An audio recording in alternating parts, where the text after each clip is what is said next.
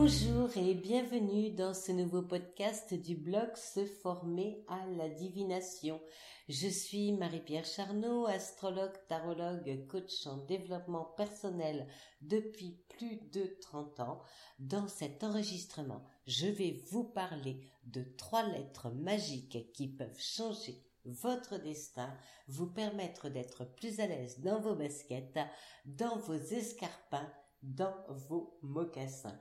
En complément, vous êtes libre de recevoir mon guide 10 clés pour devenir le créateur de votre vie en cliquant sur le lien à droite de ce blog.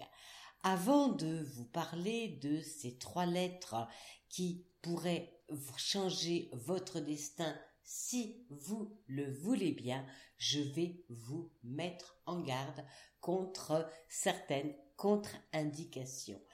Évidemment, certaines portes se fermeront, mais vous permettront aussi de faire le point sur ce que vous attendez de la vie et sur les personnes qui vous aiment pour ce que vous êtes et non sur votre apparence. Allons plus loin si vous le voulez bien. Il n'y a pas de secret. S'affirmer n'est pas toujours simple, cela demande du courage et de dépasser des peurs de ne plus être aimé et reconnu comme vous le souhaiteriez. Il y a quelques jours, j'ai envoyé un message aux abonnés de mon blog. Je ne suis pas totalement stupide, j'avais parfaitement conscience des conséquences que cela allait engendrer. J'ai reçu des mails, eh bien, euh, tout à fait différents. Certains ont été extrêmement agressifs, me reprochant moi-même une violence dans mes propos, d'autres ont été neutres et interrogatifs, mais pour la plupart, j'ai reçu énormément de messages d'amour, de soutien, d'encouragement et évidemment cela m'a fait énormément plaisir. Voilà, je suis comme tout le monde sans avoir un ego surdimensionné.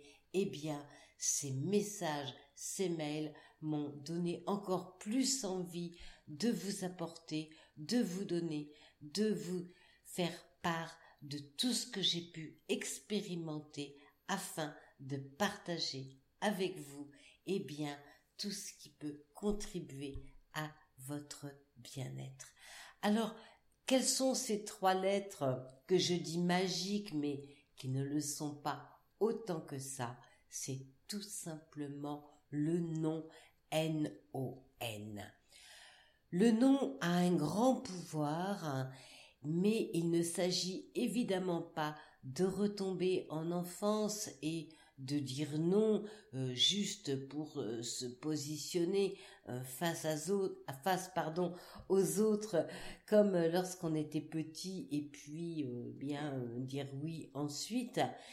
C'est une démarche à effectuer toute conscience et savoir pourquoi en notre fort intérieur on dit non. Vous n'avez pas besoin de vous expliquer ni de vous justifier et je vais vous dire pourquoi.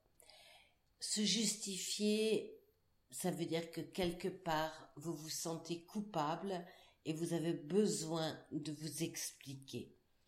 Il ne faut pas confondre une bonne explication en bonne et due forme et devoir se justifier sur ses prises de décision dès lors où elles sont claires dans votre tête. Il ne faut pas mélanger non plus un choix que vous devrez prendre à deux si vous vivez en couple ou euh, une discussion avec des collègues si vous avez signé euh, un partenariat euh, avec eux dans votre job. Dire non pour être à l'aise dans ses baskets, dire non, ça veut dire se respecter. C'est être en accord avec ses valeurs. C'est ne plus se laisser marcher sur les pieds.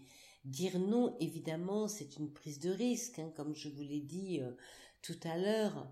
Voilà, j'ai envoyé des mails et j'ai reçu aussi euh, quelques quelques réponses fort peu sympathiques, mais c'est en même temps un grand défi surtout si vous avez des problèmes avec l'estime de vous. Dire non, c'est retrouver votre essence intérieure et les valeurs qui vous animent. Dire non, c'est vous aimer, tout simplement. Je vous propose de méditer sur cette phrase, c'est je suis en accord avec moi-même. Dites-moi dans les commentaires quelles sont vos satisfactions à vous dire non, quelles sont vos difficultés à dire non, et je vous dis à très vite, Marie-Pierre Charnot, pour le blog Se former à la divination.